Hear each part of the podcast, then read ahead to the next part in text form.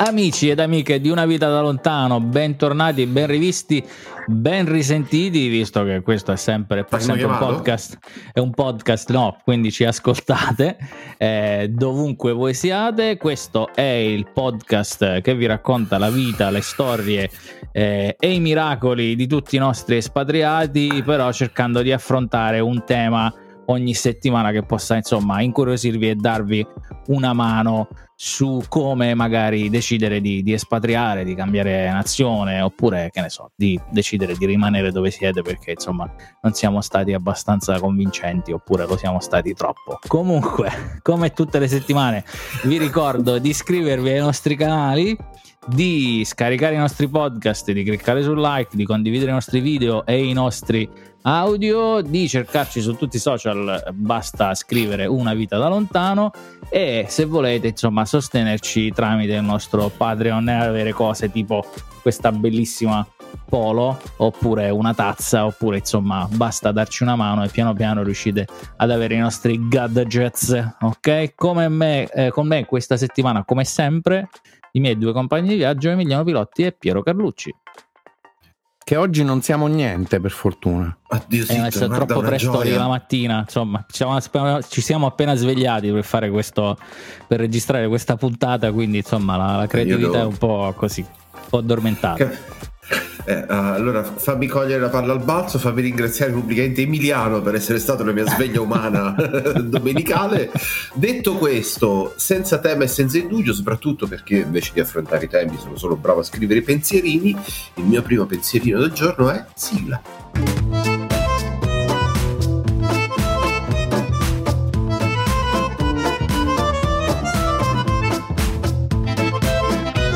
Ciao a tutti, ciao a tutti da Emiliano, ciao Piero, ciao Raffaele e diamo il benvenuto al nostro ospite di giornata che è una nostra vecchia conoscenza, infatti ha il numero 24 nella nostra lista degli ospiti, abbiamo un Ma è il nostro round. Kobe Bryant! eh? È il nostro Kobe Bryant, io sono commosso. Abbiamo con noi di nuovo per un aggiornamento e per un ulteriore racconto di che cosa è successo nel frattempo dall'Australia Tonino Manzoni. Buongiorno. Buongiorno, buongiorno a tutti voi, piacere rivedervi e risentirvi, anche se virtualmente. Oh, buongiorno, buonasera, visto il, il, il fuso, eh, come, esatto. come, al so, esatto. come, al solito in queste puntate, diciamo così, ehm, down under, eh, avremo un fuori, un fuori sync di argomenti. Noi ci siamo appena svegliati, tu invece, eh, diciamo così, sei ben oltre la, la, la maturità della giornata, eh, quindi scusaci se ogni tanto, ehm, eh, diciamo così, ci, ci, ci, mancheranno le parole, ma insomma, du, due caffè non sono non sono abbastanza. Emi, eh, scusa se ti interrompo, ma volevo fare subito una domanda di carattere tecnico-scientifico. Essendo tu dall'altro lato del mondo, come facciamo a vederti orizzontale in maniera normale nello stato che tu dovessi stare a testa in giù? Provo a girarmi. Ah, ok. sempre, sempre Sei bravissimo, da dire la verità. Eh. Allora, poi facciamo... questo mal di testa. Poi facciamo l'esperimento dell'acqua per vedere se gira esattamente nel posto a destra, verso destra o verso sinistra, ok? Oh, allora, eh, salutandoci, facendo i convenevoli prima fuori, mh, fuori onda, eh, hai citato il fatto che eh, ovviamente in Australia anche lì eh, è cambiata la stagione, però invece di andare verso la primavera, eh, ovviamente al contrario si va verso, verso l'autunno. l'autunno. E, e questa è una di, di, di, di, quelle cose un po' spiazzanti eh, quando si ha a che fare con chi vive eh, dal, da, dall'altro, dall'altro, capo del mondo. Ovviamente ci sono anche altre situazioni più serie.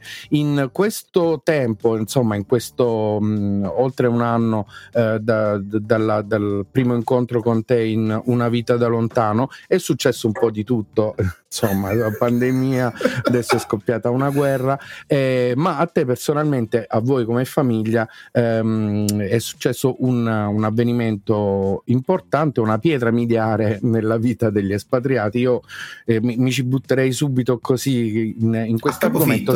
Siete diventati cittadini eh, aus, australiani perché mi, a, oh, a, me mi sembra una cosa bella eh, cominciare così, poi dopo possiamo fare battute dopo alla fine, eccetera. Però questa è una cosa importante, è un percorso anche lungo eh, e complicato che mm, vorremmo che tu ci raccontassi non eh, senza diciamo anche senza veli eh, perché dimostra non solo eh, il, diciamo così il, il, vostro impegno a integrarvi in Australia la, la vostra volontà il vostro desiderio e, e, anche come l'Australia vi ha accolto e ha, vi ha eh, vi ha preso come cittadini, cioè, è una cosa inusuale, non è da tutti i giorni, insomma, com'è andata? No, è, andata, è stato un percorso che è durato a livello di tempi 5 anni. Eh, in questi 5 anni noi inizialmente siamo venuti qui nel 2017 con eh, uno sponsor Visa, quindi 457 è chiamato questo tipo di sponsorship mia moglie ha ricevuto un'offerta di lavoro dalla sua azienda per spostarsi qui a Sydney da Londra e siamo venuti qui. Quindi era un family visa sostanzialmente, eh, siamo tutti eh, sotto sua, sua sponsorship. Quindi da lì poi comincia il nostro viaggio alla ricerca di eh, trovare la nostra strada sostanzialmente qui in Australia, no? rimanere a lungo termine non è mai una cosa facile, ti devi integrare innanzitutto nel posto, la gente, la cultura è completamente diversa da quella europea, ancora maggior ragione quella italiana nel particolare. E a livello invece di burocrazia, ecco, dopo il, il 457 eh, siamo diventati sostanzialmente subito dopo, dopo circa un anno, eh, cittadini permanenti. Abbiamo ottenuto la permanent visa e, e, quindi da lì ovviamente sono aperte poi no, le porte sostanzialmente per diventare cittadini eh, dopo, dopo, tre anni. Eh, in tutto questo ovviamente eh, la parte burocratica prevedeva eh, un esame di inglese, eh, passare l'esame che è abbastanza duro, difficile e poi dopo per aver ottenuto appunto la permanent residency, dopo aver ottenuto la permanent residency abbiamo quindi dopo tre anni applicato per eh, la cittadinanza eh, abbiamo fatto una, un'intervista, uh, un'interview sostanzialmente richiede, uh, a parte il, dialogo stesso con, uh, con, con le persone al, al, consolato, ma a parte questo ti viene richiesto di sostenere un, un esame sulla cultura australiana, quindi, quindi è un esame sulla Costituzione, sì, devi studiare la Costituzione australiana, insomma non è difficile, però ci devi essere con la testa, devi studiare, devi, devi trovare il tempo per studiare. Eh, io parlo con molti australiani, mi dicono che anche loro avrebbero problemi a passare la, questo, questo, test, no? E quindi cioè, ci siamo messi lì a studiare, alla fine abbiamo, l'abbiamo passato e siamo diventati cittadini australiani tre settimane fa. Eh, per me questo è un motivo d'orgoglio essere cittadino di una nazione eh, come questa, una nazione giovane, una nazione che ha sempre accettato gli italiani, gli italiani sono stati sempre valorizzati. Credo che ci siano una nazione di la popolazione australiana di circa 24-25 mila abitanti, 25 milioni di abitanti. Eh, tra questi ci sono circa 2 milioni di italiani, quindi comunque una percentuale abbastanza alta e gli italiani sono stati sempre considerati, considerati bene, sostanzialmente abbiamo, portato, uh, abbiamo esportato il caffè, la cucina italiana, abbiamo aiutato questo paese a crescere, l'abbiamo costruito anche con la manovalanza. L'italiano è stato sempre ben considerato qui in Australia, perlomeno da quello che mi dicono. Poi sono casi dove eh, c'è stata anche un po' di discriminazione, poi sai, sta l'ignoranza delle persone a volte porta, porta a questo, no? La non conoscenza direi, della cultura eh, italiana ha portato, ha portato, a questo in modo dimenticati, però generalmente parlando l'italiano è stato sempre ben considerato. Eh, quindi siamo diventati cittadini e la cosa che mi ha colpito moltissimo nella cerimonia, durante la cerimonia, eh, eravamo in un teatro e c'erano circa 170 persone ah. di 29 nazionalità diverse. Questa è una cosa che mi ha molto colpito e mi ha fatto sentire eh, australiano in qualche modo, orgoglioso di esserlo, eh, perché appunto stiamo sostanzialmente creando una nazione, stiamo, stiamo contribuendo alla crescita, alla creazione in qualche modo di un'entità australiana no? fatta da diverse nazionalità, non solo quella anglosassone, che è quella predominante ovviamente, storicamente, ma di tutte le nazionalità possibili e immaginabili sono qui in Australia. Quindi c'è una cosa molto molto, uh, molto interessante che mi ha fatto sentire insomma, importante in quel momento, sono orgoglioso di essere eh, cittadino australiano. Ovviamente non sono mai australiano, ma rimarrò sempre italiano, ma sono orgoglioso anche di questo, soprattutto di questo, sono orgoglioso di essere italiano e di esportare la mia italianità qui all'estero, nel mio piccolo, però sicuramente far parte di una nazione dove ci sono valori eh, come appunto la, la giustizia eh, e, e, tanti altri che fanno, fanno sì che ci, ci, senta comunque parte di, di qualcosa di, di, unico e diverso, soprattutto in questo momento storico, eh, politico, economico, come avete detto poc'anzi, eh, la guerra fra Ucraina e Russia, la pandemia e tante altre problematiche che ci portiamo, stiamo portando dietro, diciamo l'Australia da questo punto di vista è, è un paese dove, dove si vive assolutamente bene. Allora, poi in un momento storico come questo, eh, da un certo punto di vista è una buona notizia, visto che come ben sapete a noi manca un centravanti alla nazionale italiana e dall'Australia venne il buon Bobo Vieri, per cui ti, pro... Vieri, sì. esatto, per cui ti spingiamo o come dire a generare il prossimo centravanti della nazionale italiana C'è... o andarlo a cercare in giro per i campetti. C'è già, da quello che vedo su, sui social media, il prossimo centravanti della nazionale italiana c'è già, no? Eh, Cristian Volpato gioca nella Roma, giovanissimo. No, io parlavo di tuo Ma... figlio. Esatto. Ah, mio figlio, mio figlio guarda, vabbè, eh, io sono molto... A lui piace moltissimo il calcio, ma gli dico sempre, guarda papà, qui mi sa che bisogna, se, se vuoi diventare ricco con lo sport, devi cambiare sport qui, per, non per, per le due doti calcistiche, ma perché in realtà qui il calcio non è molto apprezzato. Giocano tutti i bambini a calcio, li gioca è appassionato, ma eh, come dicono qui in inglese non si può fare un make a living, non ci puoi, eh, non ci puoi sopravvivere con il calcio, non, non diventi sicuramente miliardario. Quindi sì, lui piace moltissimo giocare sicuramente. Io ah, invece, lui il giorno possa entrarci invece... della, eh. nazione italiana, sicuramente. Eh, no, io invece a mia figlia dico sempre: tu devi scegliere uno sport che è poco praticato in Italia, perché così, che ne so, anche il golf va bene, perché poi puoi diventare eh, nazionale di golf in Italia praticamente, quindi giocare per la Ryder Cup o qualcosa del genere, insomma, rappresentare l'Italia alle Olimpiadi, per esempio. Italia perché ovviamente ci sono meno giocatori di golf in Italia e quindi tu vivendo e essendo mezza, mezza irlandese puoi diventare non, for, non al numero uno in, in, Irlanda ma sicuramente tra, tra, i primi in Italia no? quindi una roba del genere. Sì sì una buona, buona, buona tattica questa buona idea. Anche il mio figlio gioca al golf tra l'altro. Quindi il rugby eh, per esempio è un altro Poi... sport che potrebbe andare bene. Ecco visto ah, che avete citato giusto? oh, scusa Visto che hai citato giustamente sia di, anche l'Irlanda, a questo punto mi verrebbe a chiederti, come seconda domanda molto intelligente per iniziare questo podcast, eh, come ti senti a eh, esprimere una, il concetto diver- avverso e diverso da quello de, di Bonovox e degli U2 in Van Diemen's Land in, in cui raccontavano la tristezza del dover finire in Australia?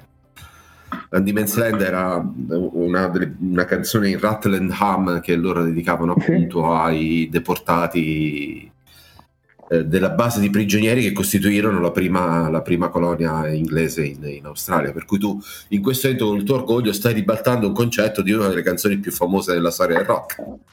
Sì, eh, esatto, in qualche mio piccolo ovviamente.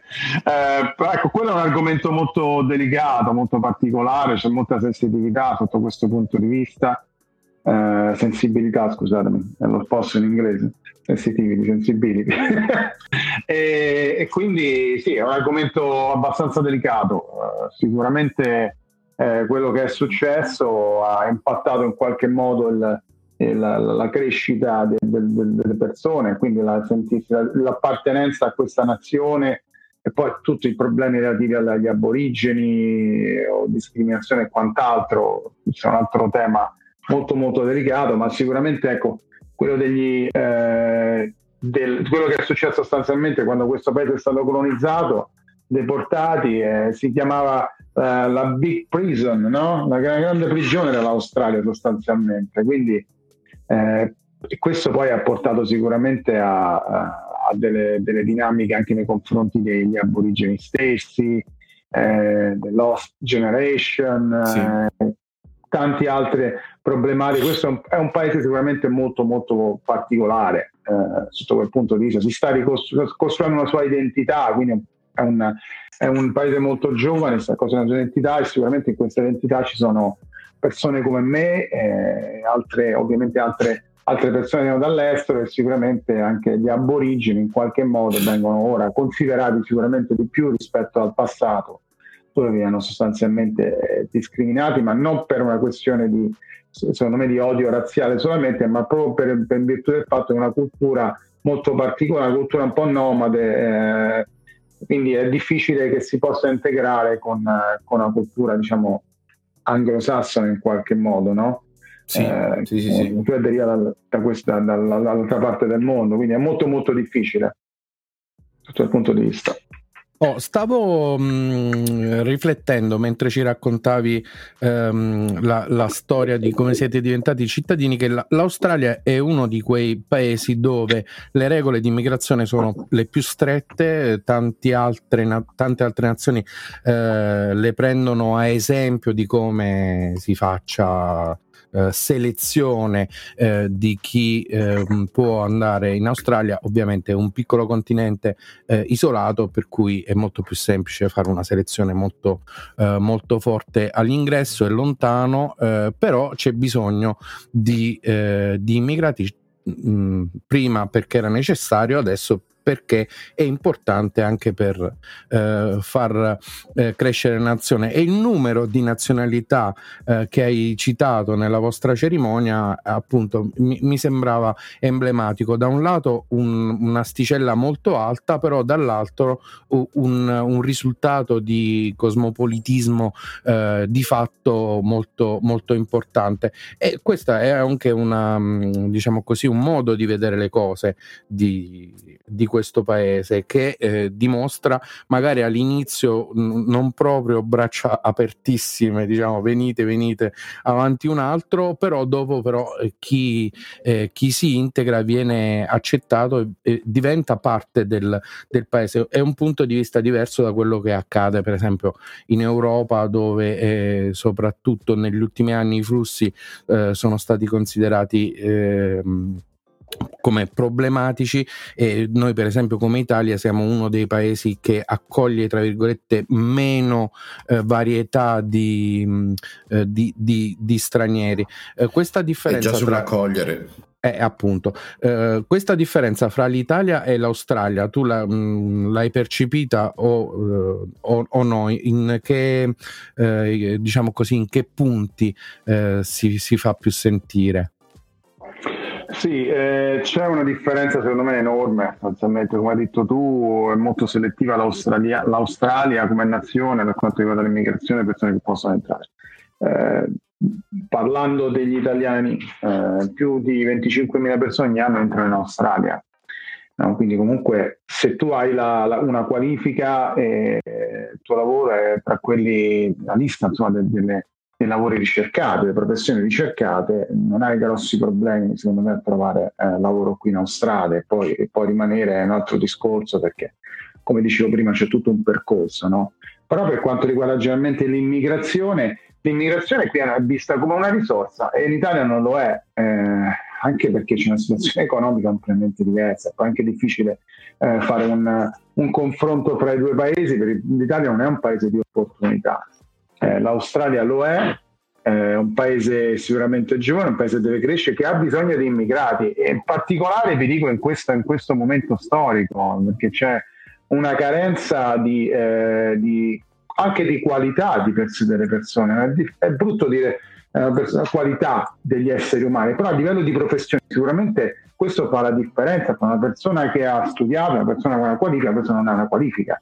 Quindi in Italia ovviamente noi eh, per quanto riguarda l'immigrazione abbiamo situazioni dove abbiamo degli immigrati che magari sono disperati, vengono dall'Africa, non hanno qualifiche e quindi ovviamente questi devono, mangiare in qualche modo a proprio in Europa, no? eh, oppure vengono da, da guerre, situazioni dove guerre, eh, quindi situazioni molto molto complicate. In Australia non è così, in Australia si cerca l'elite, cioè si cerca l'immigrato per migliorare la nazione, ma si cerca l'immigrato che, ha in qualche modo, che porta in qualche modo eh, l'esperienza, la professionalità e un valore aggiunto alla nazione. Quindi c'è una differenza secondo me enorme, abissale fra lo, lo stereotipo dell'immigrato in Italia e quello in Australia. E poi anche geograficamente la posizione, insomma, per come è messa l'Australia, ovviamente facilita questo, questo tipo di approccio. No? Insomma, l'Italia è facile, insomma, come, come porta del fronte del Mediterraneo, ovviamente ha a, a, a questo altro tipo di immigrazione perché è molto più facile per i profughi, purtroppo per loro, prendere un barcone e arrivare da noi, magari in Australia diventa un po' più complicato. Esatto. C'è sempre... No, qui è un attimino più complicato, direi, abbastanza complicato. Ci vuole una barchetta niente male per arrivare lì. Ecco. e poi ci sono quei cattivi esatto. personaggi a border security che ricordo sempre uno dei miei, dei miei TV show preferiti perché c'è sempre il, il signore asiatico con la valigia piena di, di insetti morti che, che sono eh, che non vengono mai dichiarati e quindi Ma qui veramente, a parte quello, fanno anche storie per un salame in più che ti porti all'Italia, quindi lasciamo perdere. Ecco, negli, adesso che sei diventato cittadino ce lo puoi confessare, quanti insaccati e formaggi sei riuscito a trafugare in questi anni? Contrabbando è un secondo business per me. un, un bel pecorino romano. Non tanti non tanti, sapete perché? Perché qui ci sono, cioè, cioè, ci sono diversi, diversi progetti italiani. No? L'italiano che è venuto qui mille, nei primi del 1900, l'italiano che è venuto qui del, dopo la seconda guerra mondiale, l'italiano che è venuto qui dagli anni 2000 in poi. No? Ci sono tre tipi di, di italiani e, e, sostanzialmente qui si trova tutto. Ci trova il, il salame calabrese, il formaggio, uh, l'anduia compressata, tutte queste belle cose tradizionali trovi perché sostanzialmente gli italiani che sono arrivati qui, come dicevo, eh, nei decenni scorsi hanno mantenuto quelle tradizioni, quindi fanno il maiale in casa, eh, il formaggio e quindi si trova, si trova di tutto, trova, non c'è bisogno di, andare in Italia e portarsi. A me capita invece l'opposto quando ho vissuto appunto in Inghilterra ed Irlanda, quindi andavo, andavo in Italia e portavo il più possibile perché era un pochino più difficile approvvigionarsi dei prodotti tipici italiani. No? Qui invece, ripeto, l'italiano ha permesso a questa nazione di crescere, ha costruito con le proprie mani l'Australia e anche a livello numerico, cioè il primo ho portato dei numeri, 2 milioni di italiani circa, ma secondo me sono anche di più e, e quindi se la popolazione è 24 milioni parliamo un buon 10% della popolazione australiana. Gli italiani contano il 10%, quindi comunque e sicuramente a Melbourne ce ne sono mm-hmm. molti di più, questi, questi, questi, questi dati aumentano sicuramente proporzionalmente a Melbourne, è storicamente una roccaforte italiana. Ok. Oh, eh, quando, quando, si hanno questi, mh, mm, questi flussi migratori eh, così importanti eh, rispetto alla, mh, mm, alla, al numero della, della popolazione eh, di un paese, ovviamente conta molto la cultura che eh, arriva insieme agli, agli, immigrati. E quindi avendo così tante culture ehm, nella, nella, società australiana, quella italiana è molto ben rappresentata puntata sicuramente ci sarà qualcosa che è penetrato nella vita quotidiana dell'Australia, eh, qualcosa di italiano che eh, diciamo gli italiani hanno portato e hanno stabilito eh, come, come, un fattore culturale, come un'abitudine, come una normalità. Tu in questi, in questi anni cosa hai, cosa hai notato, cosa hai eh, trovato qua e là? Ma sicuramente, ecco, se parliamo di usanze, in particolare di gastronomia, eh, quella, quella che, che, viene subito in mente è il consumo del caffè. Eh, come ripeto, questo è un paese con una forte matrice anglosassone, quindi sì, prima del, del 1920-50 eh, si beveva tè, gli australiani bevevano tè, no? e poi piano piano con questa ondata migratoria, migratoria degli italiani, sempre più italiani in Australia eh, che aprono ovviamente bar o coffee shop come si, come si dice qui eh, hanno fatto in modo che il caffè diventasse sostanzialmente la bevanda dopo, dopo, la birra, secondo me, più consumata, non ho le statistiche sotto mano, ma eh, più consumata in Australia. Cioè il caffè è molto molto importante nella cultura australiana. A me la prima cosa che ha colpito quando sono venuto qui in vacanza per trasferirmi, il caffè è eccellente. Eh, voglio dire, non come quello eh, che bevi a Napoli, però sicuramente il, il caffè è buono, eh, considerando che viviamo, non viviamo in Italia, secondo me è il posto migliore al mondo dopo l'Italia dove si beve il caffè anzi l'australiano è ancora più, come si dice qui, picky, no? Quindi sì. è ancora più attento alla, alla, qualità del caffè, per assurdo, eh, anche di noi italiani, no? Cioè, ossia, il caffè, ovviamente con il test, con il gusto australiano, cioè, quindi c'è una ricerca, eh, c'è un investimento da parte di molte aziende per arrivare a un'eccellenza della qualità secondo gli standard australiani, quindi il loro gusto è un po' diverso dal nostro. Cioè, un caffè, per esempio, eh, qui ha l'equivalente di tre, di tre, tre caffè in uno sostanzialmente come quantità di, eh, di, caffeina quindi tu bevi un caffè qui vai al bar prendi un caffè la prima volta oh, elettrico no? palpitazioni oddio mio specialmente se ne ordino doppio prima doppio caffè caffè doppio ne prendi praticamente 6 in uno, quindi eh, a parte quel caffè, ma anche voglio dire la pizza per esempio, no? Cioè, qui la, la, qualità è abbastanza secondo me alta, se vai dall'italiano, italiano autentico, la qualità è decente, cose che io non ho riscontrato per esempio in Inghilterra e Irlanda, la qualità è veramente average, cioè Pizza Hut, Domino's, sì, quella, no, quella è, è, è, è cambia, devo, devo, dire che rispetto a... Cambiato, de, ecco, ne, ne, ne, da quando sei poi partito tu, insomma, diciamo negli ultimi 5 anni, 6 anni è cambiato molto anche, anche questo, probabilmente perché adesso parliamo del il food è diventato talmente tanto importante adesso prima della pandemia c'erano solo programmi in televisione che parlavano di gente che mangiava e cucinava e quindi eh, si è anche insomma allargato però eh, cap- mi ricordo quando io e Piero vivevamo a Limerick, per esempio, nel lontano 2007-2008, che non era proprio possibile nemmeno trovare tanti prodotti italiani e stiamo, stiamo parlando dell'Irlanda nel pieno del, del, Celtic Tiger non 50 anni fa, stiamo parlando di 15 anni fa, quindi insomma capisco che invece in Australia col fatto di avere tanti immigrati italiani di recente approdo poi ovviamente la qualità dei prodotti del cibo delle, delle, di, di, gente che poi è andata lì proprio per fare quello magari no? che è andata per aprire una pizzeria per aprire un caseificio per aprire un, uh, certo. un salumificio insomma fare, fare, il lavoro che faceva in Italia ma con, con in un posto un po' più, eh, più, vantaggioso dal punto di vista economico no?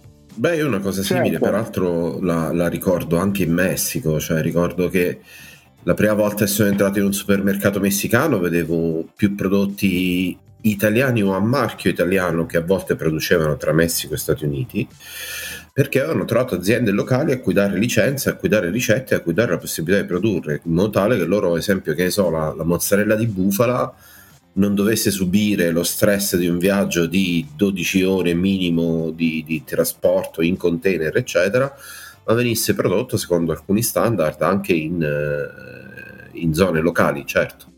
Non erano proprio i marchi più artigianali che ti proponevano diciamo, questa consorteria, però comunque puoi sopravvivere benissimo con una mozzarella commerciale fino a che non torni in Italia. Ecco. E, e tra l'altro mi volevo riallacciare velocemente anche al concetto del caffè, per eh, esprimere tutto il mio sdegno personale e il, il, la mia condanna nei confronti dell'UNESCO che per una volta ne ha, come si dice a Teramo, acciaccata una perché proprio notizie di pochi giorni fa che eh, non è passata la richiesta di ehm, includere il caffè tra il patrimonio, tra i beni patrimonio dell'umanità.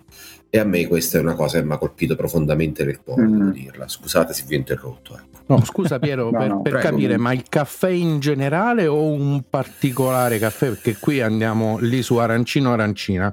Cioè, no, che caffè? No, l'espresso caffè, o il, il caffè in generale? Si parlava proprio del caffè in generale, se non ricordo male. Beh, Adesso ti trovo, il, ti trovo eh, l'articolo che ho letto e lo passo a Raffaele eh, così può mostrarlo. No, perché inserire il caffè nel patrimonio immateriale dell'umanità è, diciamo, è, un, è un precedente perché il caffè sostanzialmente comunque è una droga, secondo me potrebbe aprire lì prati sconfinati eh, per ar- arrivare oltre. Per tornare invece alla, ecco, scusami, mi sono confuso, sì. era proprio l'espresso invece. Con no, questo ecco, passo il link allora, invece, allora invece qui eh, per, per, fare un, un, un, passettino indietro, intanto diciamo così l'attenzione alla qualità del cibo, delle bevande è una cosa che appartiene proprio fondamentalmente a noi italiani, quindi secondo me è un, proprio una di quelle cose di cultura che eh, portiamo in giro per il mondo, eh, noi più di altri perché ci teniamo alle cose nostre e r- rispettiamo quando uno diciamo così fa attenzione poi in generale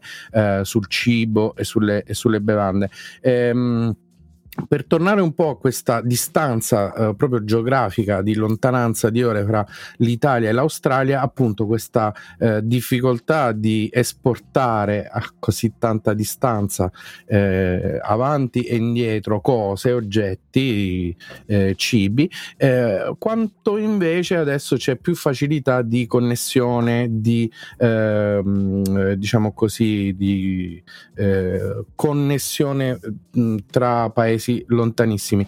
E in questo periodo di, di pandemia sicuramente è stato eh, molto, molto semplice mantenersi in contatto eh, via mh, videoconferenze, videotelefonate un po' dappertutto, l'abbiamo fatto tra un palazzo e un altro eh, ovunque e quindi si è normalizzata anche questa cosa di sentirsi a distanza come eh, stiamo parlando con te in questo momento. Oltre la differenza di, di, di fuso orario, eh, tu hai sentito mai la mancanza dei contatti con i tuoi amici in Italia, in Europa, in Inghilterra, eh, Irlanda? Io vedo che sui social tu sei molto om- omnicomprensivo, diciamo, fai attenzione agli eventi che accadono in Europa, soprattutto nei paesi dove, eh, dove, sei, stati, quindi, dove sei stato, quindi comunque eh, rimani eh, un, comunque un cittadino di, di, di tanti posti, no? continui a farlo. Ed è semplice, però eh, diciamo un part- è una cosa particolare di questo momento storico che viviamo. Tu appunto vivendo dall'altra parte del mondo, come la, eh, come la vedi, come la vivi? Ma la, ovviamente la pandemia ha colpito, ha impattato tutti, no? le relazioni con le persone, ma per noi c'è anche il, il problema del, de, della distanza, c'è la distanza del fuso orario. Um, non, è, non, è, facile mantenere certi rapporti se ti vedi una volta ogni tre anni. Sì, è vero, c'è, c'è il WhatsApp, qualsiasi forma digitale di comunicazione, ma non è mai la stessa cosa. Eh, mentre io devo dire, sono cinque anni che sono qui e sono riuscito ad andare una volta sola in Italia. Eh, in realtà due volte. La prima sono riuscito ad andare per solo due giorni ad andare a vedere il, la partita d'addio del mio beniamino Francesco Totti e sono ritornato, ma pure una cosa che fanno i pazzi come me, i tifosi della Roma. Ma a parte questo, sono andato con la famiglia solamente una volta. Poi ovviamente c'è stata la pandemia e, e, e sicuramente il fuso orario non aiuta che alcune volte ecco sei stanco la sera non ti va di fare la videochiamata o sei in pigiama o magari qualcuno ti chiama la mattina presto stai andando al lavoro o sei ancora tu in pigiama ancora con occhio chiuso un occhio aperto spesso mi capita no? quindi non è, non è così semplice eh, però ecco io faccio molta attenzione tramite social network quello che succede come dicevi prima tu nei paesi dove ho vissuto ho conosciuto tantissime persone differenti culture nazionalità con, con loro mi, mi, sento ancora, ovviamente eh, tramite eh, digitale, e, però ecco la, la, connessione con la famiglia, il rapporto con la famiglia, le amicizie, amicizie quelle vere, no? non quelle virtuali.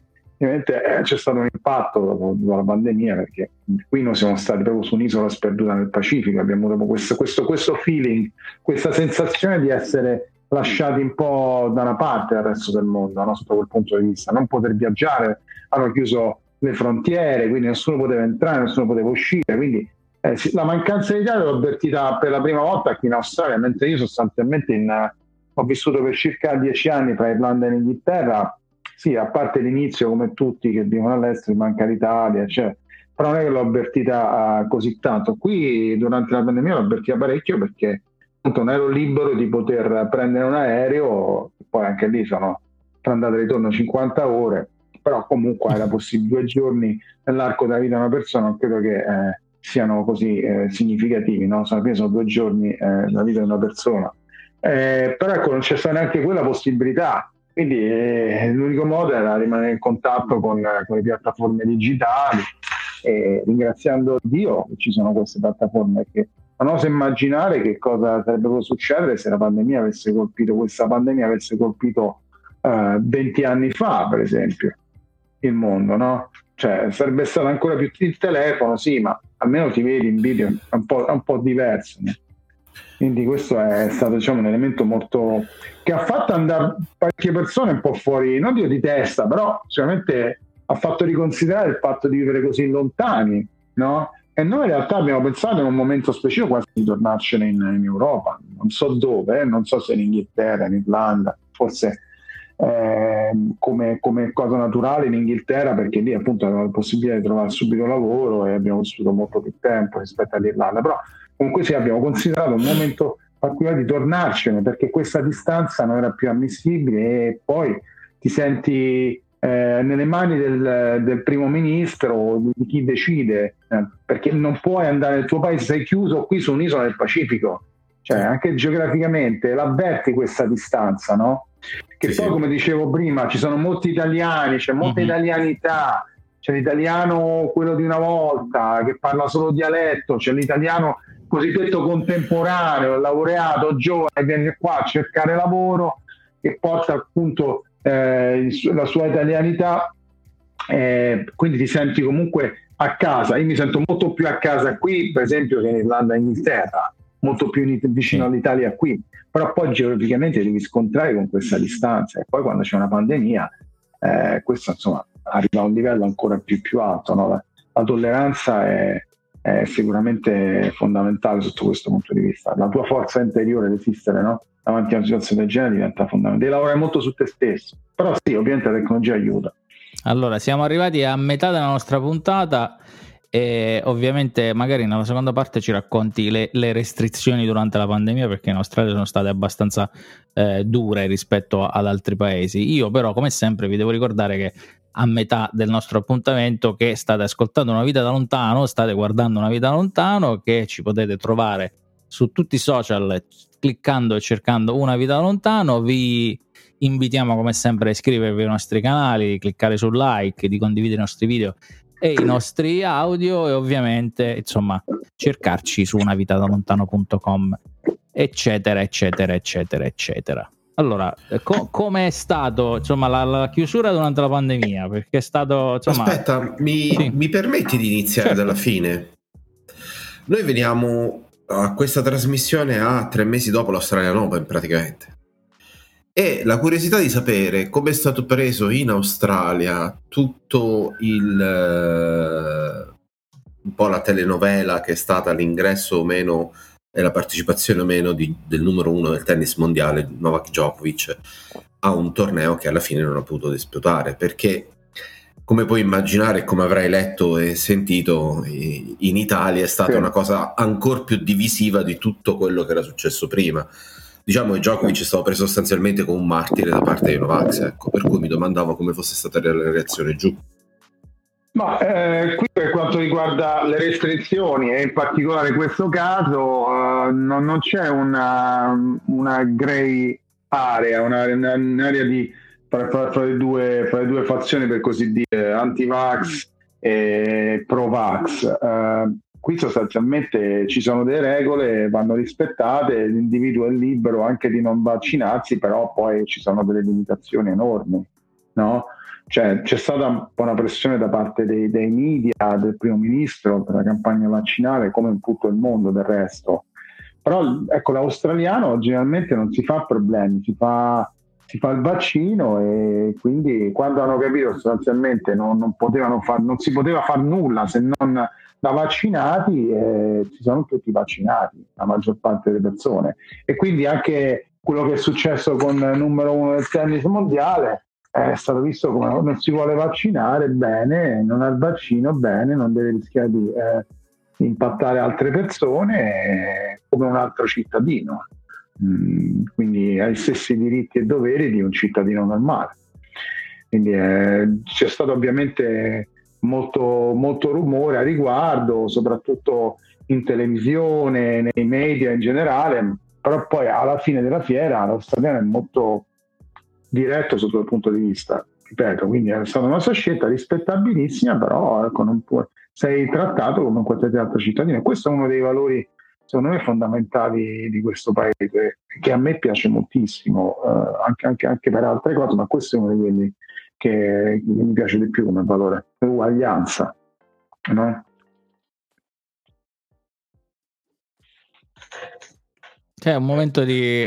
no, no, è un silenzio che sottolinea la solennità di, di, di, questa, no. di questa cosa. E invece, ecco, tornando, tornando alla mia domanda, praticamente abbiamo detto il vaccino è l'unica soluzione. Ci è arrivata tardi l'Australia rispetto all'Europa il vaccino, almeno sì. io eh, avendo un cognato australiano e eh, ovviamente sente, avendolo sentito durante tutto questo periodo ri- rimanevamo un po' stupiti del fatto che, che, il vaccino fosse arrivato molto più tardi rispetto a, all'Europa e il fatto che, che, probabilmente gli australiani si fossero fidati come i neozelandesi del fatto di poter chiudere le frontiere e risolvere il problema ma poi vedevamo che insomma c'erano chiusure tra Stato e Stato, ma poi magari c'era un focolaio nel, nel Victoria e poi c'era si chiama? North, South, North South Wales, ce n'era un altro e quindi c'era questo circolo vizioso che continua a ripetersi, no? Sì, assolutamente sì, e quindi poi ci siamo dovuti in qualche modo adattare alla situazione mondiale. Questa è una pandemia mondiale, quindi eh, ovviamente le persone si spostano e, e quindi è, è inevitabile che un paese anche come questo, che geograficamente è posizionato alla fine del mondo, me lo chiamo io, no? cioè, lontano di, dall'Australia c'è la Nuova Zelanda e poi c'è la Luna probabilmente, non credo ci siano posti più lontani. Eh, eh, però è contro di, questo, di, que, di questa posizione geografica, no? quindi è sicuramente all'inizio stato più facile contenere la pandemia. Come hai detto tu, Raffaele, al punto tale che non, non si spingeva tanto le persone a vaccinarsi perché si stava in qualche modo contenendo, però come? Con la chiusura de- delle frontiere. Quindi in un paese come questo, ripeto, ci sono moltissimi immigrati, eh, tu eh, stai chiudendo l'opportunità alle persone di poter vedere i propri familiari, ma anche a livello di business, di viaggiare, perché appunto cioè, l'elemento fondamentale è la connessione con, con il proprio paese di, di appartenenza e questo eh, cioè, stai proibendo alle persone di eh, di poter vivere una vita, una vita normale, no? Eh, questo è successo ovviamente in tutto il mondo, ma qui si è sentito ancora di più. Poi improvvisamente quando hanno capito che la situazione era ingestibile, chiudendo solamente i, i border, quindi le frontiere, hanno uh, portato avanti questa intensa campagna vaccinale che ha portato comunque i, i suoi effetti. Anche io rispetto chi non si è vaccinato, sicuramente, eh, però eh, ecco, i numeri poi sono cambiati no? quando eh le persone sì. cominciano a vaccinarsi, quindi questa è, è proprio una questione proprio scientifica. Eh. Quindi, cioè, che poi il Covid si possa prendere anche con il vaccino, questo lo sappiamo tutti, però quello che contava era il numero di persone in ospedale, no? terapia intensiva, anche perché eh, non è, a un certo punto si è parlato solo di Covid, ma quante altre malattie ci sono? Cioè, voglio dire, se le terapie intensive sono piene di malati di Covid, poi tu che vai lì per un altro tipo di, di caso, un'altra malattia, sei ricoverato, magari rischi di morire, cioè, perché non ci sono uh, medici a sufficienza, non ci sono posti letto o quant'altro.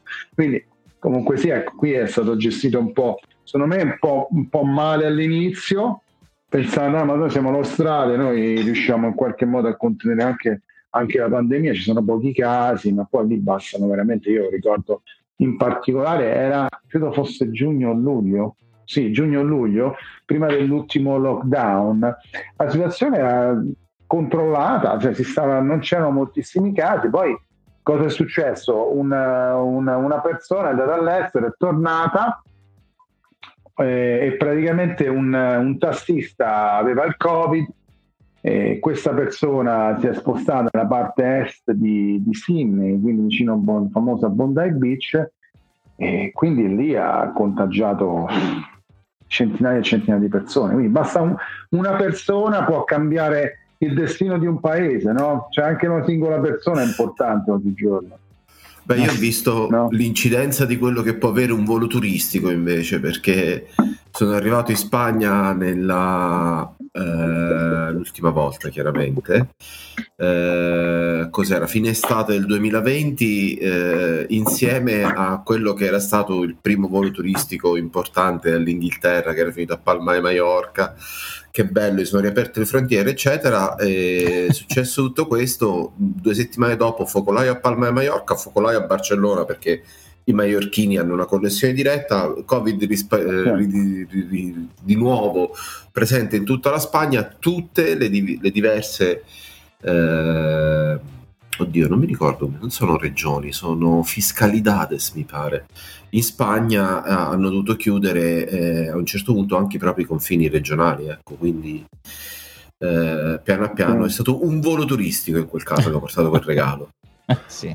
oh, questa è stata la, la dimostrazione per tutti eh, noi che sostanzialmente siamo un unico pianeta, un'unica eh, unità ormai e la, la globalizzazione eh, non è più solo una parola che indica determinate cose, ma è proprio il fatto che siamo tutt'uno e questo eh, colpisce ancora di più quando pensi appunto a alcuni paesi come l'Australia che da sempre sono lontani, isolati, diversi, eh, speciali e particolari, però ci sono per esempio un sacco di australiani in giro per il mondo continuamente che vanno eh, a a fare cose, a scoprire il mondo e ci sono tanti stranieri che vanno in Australia non solo per, eh, per turismo ma proprio per eh, trovare eh, nuove opportunità. Quindi ehm, questo, eh, questa visione del, del, del, mondo adesso mh, piano piano eh, spero che per noi cambierà e inizieremo a considerarci eh, un tutt'uno, ehm, però per esempio sulle notizie importanti, tra virgolette, sugli eventi fondamentali di paesi lontani noi continuiamo a non saperne niente perché eh, ci importano solo, che ne so, per l'Australia i, i super roghi eh, delle, dell'estate quando eh, succedono delle cose veramente enormi. Adesso con una guerra importante alle porte eh, dell'Europa, tutta una serie di sguardi sul mondo sono secondari nella visione, diciamo così, delle, delle priorità. Però, eh, diciamo così, siccome non siamo eh, staccati, non siamo eh, totalmente divisi, sapere quello che accade altrove ci può aiutare non solo a sapere in che mondo viviamo, ma anche a vedere le cose eh, in maniera diversa. E mh, proprio in questo momento, no, ehm, le, le, questioni di un paese come l'Australia sono eh, per noi no, nemmeno da seconda pagina, probabilmente da diciottesima in là di un, di un giornale. Sono un giornale, aliene, diciamo. Sono, sono aliene. Esatto, Così come le questioni nostre italiane lo sono per l'Australia, mi immagino, e deve essere ovviamente speculare. E certo, certo. Da, da, da, questo punto di vista, tu che sei attento a, comunque eh, a quello che accade eh, appunto in Italia, in Inghilterra, in Irlanda, in maniera tale da mantenerti ehm, in, informato, eh, riesci a notare una differenza di interesse sulle questioni che ci possono essere tra l'Europa, eh, i paesi che conosci e l'Australia? Sì, assolutamente sì. E una di queste, per esempio, non so se molti lo sanno, ma noi abbiamo avuto un grosso problema con le inondazioni nell'ultimo mese.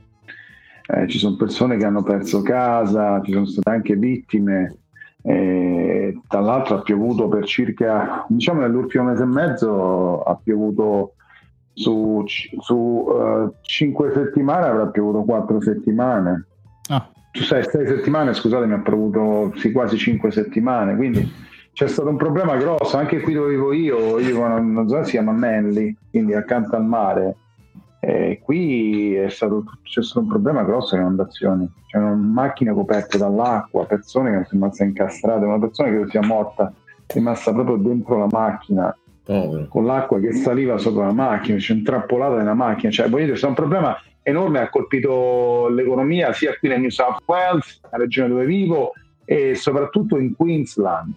E continua ancora a piovere. Mo, ecco, sono due giorni di tregua, ma fino a venerdì ha piovuto, come dicono qui, cats and dogs, cioè, è venuto giù di tutto sostanzialmente. E quindi questa è una cosa per esempio nessuno, no nessuno sa, molti non sanno all'estero, no, è un problema enorme. Ovviamente come prima avete menzionato il bushfire, eh, questo è successo circa tre anni fa, eh, ha preso a fuoco, ha preso a fuoco parecchie parti dell'Australia, purtroppo sono state vittime anche gli animali e quant'altro. E ovviamente l'attenzione adesso è sulla pandemia e sulla, sulla guerra in, in Russia, Russia e Ucraina, quindi tutte le altre problematiche vengono in secondo piano. Però ecco qui, eh, non so, noi la percezione abbiamo, la percezione che ho io per esempio, parlando ecco della guerra in Ucraina, io leggo i giornali online italiani e in prima pagina, parla subito, subito della guerra tra Ucraina e Russia. Qua eh, se ne parla, ma non è in prima pagina, non è assolutamente in prima pagina, forse il primo giorno di guerra è stato in prima pagina, se ricordo bene ma a parte quello, cioè, non è visto come un, un, problema principale. Faccio l'esempio: se un famoso uh, giocatore di cricket, uh, Wayne, ora non ricordo il nome, però comunque è famoso a livello, a livello globale, è morto credo circa due settimane fa ormai.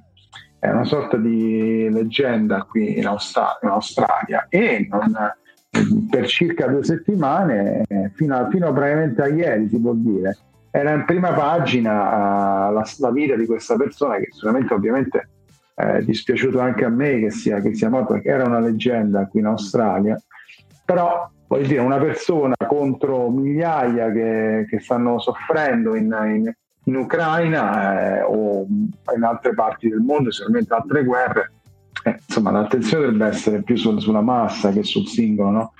con tutto il rispetto che posso avere per questo uh, personaggio famoso. Eh, ecco, qui comunque non si...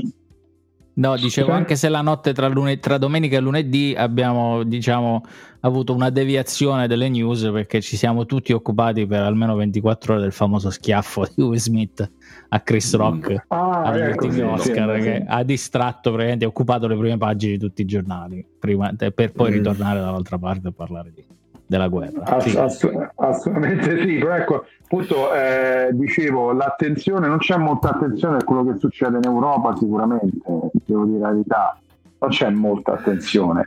Uh, c'è molta influenza sul mondo britannico, ma questo a livello soprattutto di gossip, uh, quindi Daily Mail eh, è sicuramente uno di quelli che, che it's The Sun cioè, su queste testate qui sicuramente c'è un'attenzione sul gossip e qui eh, mi ha notata questa attenzione no? Certo. Si, parla, si, parla, di cose abbastanza, abbastanza, abbastanza frivole però poi ci sono problematiche interne molto molto grandi anche qui nostra come dice l'integrazione eh, con, con, con, gli aborigeni e tante altre problematiche, per cui si parla moltissimo di economia, cioè, anche, anche, in UK era così, eh, cioè, nei telegiornali si parla soprattutto di, di, economia, anche se un pochino qui sono un pochino più umani, lasciatemi dire, rispetto alla, al mondo diciamo britannico dove è un mondo molto cinico sotto quel punto di vista no? mm. non parlo de- delle persone eh, attenzione io parlo del, del sistema delle giornalistiche e dei media no? Eh, qui sono un pochino più, più, rilassati però proprio perché c'è questo senso di rilassatezza forse quello che manca è proprio l'attenzione grande ai fenomeni veri e alle problematiche serie che, che altre parti del mondo hanno in questo momento. Beh, eh, hai confermato a modo tuo quello che era la teoria di un, di un analista geopolitico italiano che sto sentendo l'altra sera quando dicendo appunto della, della, guerra in Ucraina per esempio ha detto sì perché noi dobbiamo considerare la posizione della Nato e ricordiamoci comunque che la Nato include paesi in eh, diverse aree del mondo tra cui faccio un esempio gli australiani probabilmente hanno meno interesse a quello che succede a questo confine piuttosto che in altre zone de, come eh, in altre zone come ad esempio il, il, il sud-est dell'area pacifica che invece a loro potrebbe interessare sicuramente di più dal punto di vista strategico per cui Ma Sì, scusami, stavo No, no, no, per cui no, ero, ero, contento che in effetti da questo punto di vista avessimo portato anche questo granello di conferma da parte tua, ecco. Sì, no, assolutamente, però c'è anche un altro fattore, tornando a, all'area asiatica, l'Australia dipende dall'economia cinese. Certo. Eh, non dico che l'Italia e l'Australia è una succursale della Cina, ma ci manca poco a livello economico, cioè dipende tantissimo dalla Cina, quindi anche lì eh, se la Cina in qualche modo protegge, protegge la Russia gli copre le spalle, quello impatterà sicuramente l'Australia stessa, cioè anche il primo ministro ha minacciato la Cina. Uh, se questo, dovesse, questo, scenario dovesse in realtà avvenire, ci saranno delle conseguenze eh, anche economiche certo. eh, pesanti. Ovviamente anche qui è aumentata la benzina, eh, non è aumentata solo in Europa o in altre parti del mondo, anche qui è aumentata in virtù della guerra da questi due paesi. Però ecco, la Cina eh, si parla molto ecco, a, livello, a, livello, politico, economico, dell'impatto che può avere una relazione con la Cina che negli ultimi due anni in particolare ha vissuto delle, dei, dei momenti un po', un po delicati eh, per noi la Cina è fondamentale, non solo per il numero di cinesi che vivono qua, ma anche per un discorso di risorse economiche, dell'export dell'Australia verso la Cina. Eh, quindi anche lì, se, se, se, cambiano i scenari geopolitici, eh, l'Australia subirà moltissimo l'impatto certo. di questa guerra. Tornando invece a una, a una, nota più lieve, così poi lascio tranquillamente l'ultimo paio di domande serie. Emiliano, dopo, dopo, tutto quel... Eh, domande pesanti lungo... le fa Emiliano. Esatto, sto giro sì. Il, dopo tutto quel viaggio per andare a vedere giustamente l'ultima partita del capitano, come hai detto tu prima. De, del capitano, come direbbe qualcuno. Eh, eh, non stare lì. Eh, mi domandavo se invece eh, la settimana prossima ti sposterai qualche ora a Melbourne per andare a vedere la nazionale rossa che finalmente può tornare a tarpare le ali ai bibitari nel Gran Premio di Melbourne, appunto. Stiamo no, parlando no, della Ferrari, eh? se, se non l'aveste sì, capito. E i bibitari sono la Red Bull. Non sono così tifoso, sono tifoso della Ferrari, ma non sono diciamo, molto appassionato di automobilismo, sinceramente. Eh, però ecco sì, sono orgoglioso di, di essere italiano e sicuramente devo fare il team faccio il Ferrari, anche se poi ho sentito che negli ultimi anni non è che ci ha portato tante soddisfazioni. Eh, la, la, la, la, casa di Maranello. Eh, però, però, sì, se, se fossi, forse, fossi a Melbourne andrei a vedere, dico la sincera verità. Però andare a prendere, anche perché cioè andare a Melbourne da qua è come andare dall'Irlanda all'Italia.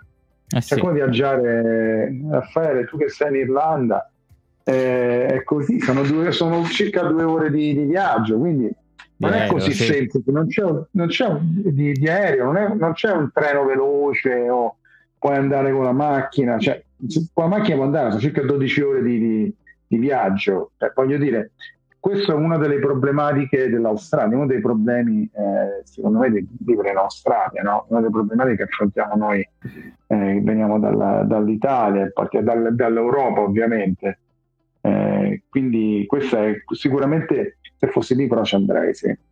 Le distanze. Oh, L'Australia è piccola, ma solo in quanto continente, non in quanto nazione, invece è molto, molto ampia. La popolazione è piccola, la popolazione è un terzo della popolazione italiana, solo il nord Italia ha la stessa popolazione dell'Australia. Eh, però c'è, c'è, una densità di popolazione mm, mm, bassissima rispetto al territorio e quindi eh, le, le, distanze diventano relativamente sco- sconfinate. Per eh, finire con una nota un po' più leggera, comunque senza andarci eh, a ficcare in, in, delle domande eh, profonde o pesanti, eh, da neocittadino australiano, che cosa senti di aver acquisito di nuovo uh, di, di, di, questa, di questa nazione? Così per concludere. Allora, sono sincero, uh, a volte ho anche criticato alcune cose di questo paese, sono molto sincero, però eh, ci sono un momento in cui ho pensato anche di andarmene, uh, ma non perché stessi male, ripeto, la pandemia, la distanza, quello che dicevo poc'anzi, no? eh, riguardo le, le, le, problematiche che ci stiamo portando dietro dalla, pandemia in poi, dall'inizio della pandemia in poi. Eh, però poi qualcosa è successo eh, dopo la cerimonia della cittadinanza. Cioè, per me sentirmi lì in mezzo a 170 persone di 29 nazionalità diverse, mi sentito orgoglioso, ho pensato magari posso contribuire nel mio piccolo, mio figlio sicuramente, e se crescerà qui, alla costruzione di una identità australiana, che è qualcosa su cui gli australiani stessi stanno lavorando e che al momento, anche se non te lo dicono, eh, fanno fatica a conviverci perché non c'è una, un'identità, c'è un po' di tutto, c'è il cinese australiano, c'è l'italiano australiano, eh, l'indiano, c'è un po' di tutto, però questo è secondo me un valore importantissimo perché queste popolazioni costruiranno questo paese o comunque lo disegneranno in modo tale che sarà australiano con delle sfaccettature di diverse nazioni, portandosi dietro differenti culture e differenti modi di vivere. Quindi poi magari fra 50 anni, fra 100 anni eh, ci sarà un'identità dell'australiano, no? Senti, che ora, che ora non c'è. Prima, prima di concludere, me. tu e Sara la salsa la ballate ancora o no? Poco Raffaele perché con mio figlio ce la fa ballare lui la salsa perché, perché forse tutti non sanno che Tonino e la moglie sono dei grandi salseri si dice così esatto, salseros. esatto salseros, sì e stiamo parlando proprio di questo questo fine settimana come ritornare a ballare salsa e trovare ecco magari pure lì eh, non è un posto sicuramente latino, di, di latino questo poco, posto a zero. Anche perché non ci sono molti sudamericani in realtà. Okay. In altre parti de, del mondo ci sono, ovviamente, ovviamente in Spagna, in, in Inghilterra c'erano molti sudamericani, eh, per esempio, eh, in Irlanda qualche sudamericano sì. l'ho conosciuto, uh. ma qua probabilmente non ci, sta, non ci stanno, quindi sai, non è l'ambiente latino, c'è il mare, il sole, ci sarebbero tutte le palme, le caratteristiche per, per essere un posto latino, ma poi alla fine vanno a mangiare fish and chips con una birra alta così, cioè, capito? È, è un po' un è un po' strana questa cosa, è un po' una sensazione strana. Però ripeto, l'Australia è stupenda. Io incoraggio tutti a venire un giorno in Australia, non, non, non per un giorno ovviamente, certo, quando, quando, se, se no ti arrestano subito. Fra vent'anni, esatto, teletrasporto forse si potrà fare, eh, però invito a tutti a fare un'esperienza qua, a venire in vacanza, eh, a fare un'esperienza di vita soprattutto ai giovani, a quelli che stanno ascoltando questo programma, eh, anche perché una volta si andava in Inghilterra, a Londra a parlare inglese, adesso ci sono, ci sono difficoltà anche lì, e, e le stesse difficoltà che ci potrebbero essere qui la differenza che qui comunque l'italiano, come, come dicevo prima, è ben accetto, è ben considerato, c'è uno storico dietro, no? ha formato questo paese in qualche modo. Eh, dico sempre l'alternativa anche l'Irlanda, secondo me, stando comunque in Europa per imparare l'inglese o per, per trovare lavoro. Però qui, soprattutto dico a quelli che hanno eh, una professionalità qui si cercano moltissime persone nella ristorazione, l'immagine italiana è sempre stata associata alla ristorazione, ma in questo momento storico ancora di più, perché c'è una carenza pazzesca di personale. Eh, vi dico, conosco molti ristoranti, ristoratori, ho molti amici nella ristorazione qui in Australia che hanno chiuso, hanno chiuso non perché per la mancanza di clientela, per la riduzione del fatturato, ma per la mancanza di personale, non hanno personale, non hanno personale. Certo. E questa è una cosa assurda. Quindi se potete, se volete fare un'esperienza all'estero, provate l'Australia, magari non dico tutta la vita, provate. Provate eh, l'esperienza australiana per imparare inglese, per venire a lavorare. Poi, ripeto, uno se ha l'opportunità di rimanere, non è così facile prendere un visto eh, permanente se non si ha una, uno sponsorship. Eh, però ecco, io se, se avessi sicuramente 20 anni, 30 anni ci proverei, ma poi in realtà sono venuto io qui a 45 anni, quindi in realtà non, non c'è non c'è un non c'è limite all'età. Insomma, noi no. anziani possiamo trasferirci. Questa noi che no, però... possiamo, possiamo trasferire tranquillamente. Però ricordiamolo appunto, soprattutto alla nostra fascia di ascoltatori under 30, cercate delle informazioni sì. perché ci sono delle forme di, di visto eh, lavorativo che vi permettono di stare fino a due anni in Australia, potete fare un'esperienza unica in vita vostra, cosa che, ad esempio, due vecchietti presenti in questa, in questa um, conversazione hanno scoperto troppo tardi probabilmente. Certo. Esatto, n- nessun riferimento a me te eh, era voluto, sia ben chiaro, però appunto cercate, informatevi e, e, informatevi tanto perché l'Australia è, un, è, un, è un'area, un territorio sotto mille punti di vista assolutamente affascinante. Sì, oh. esatto.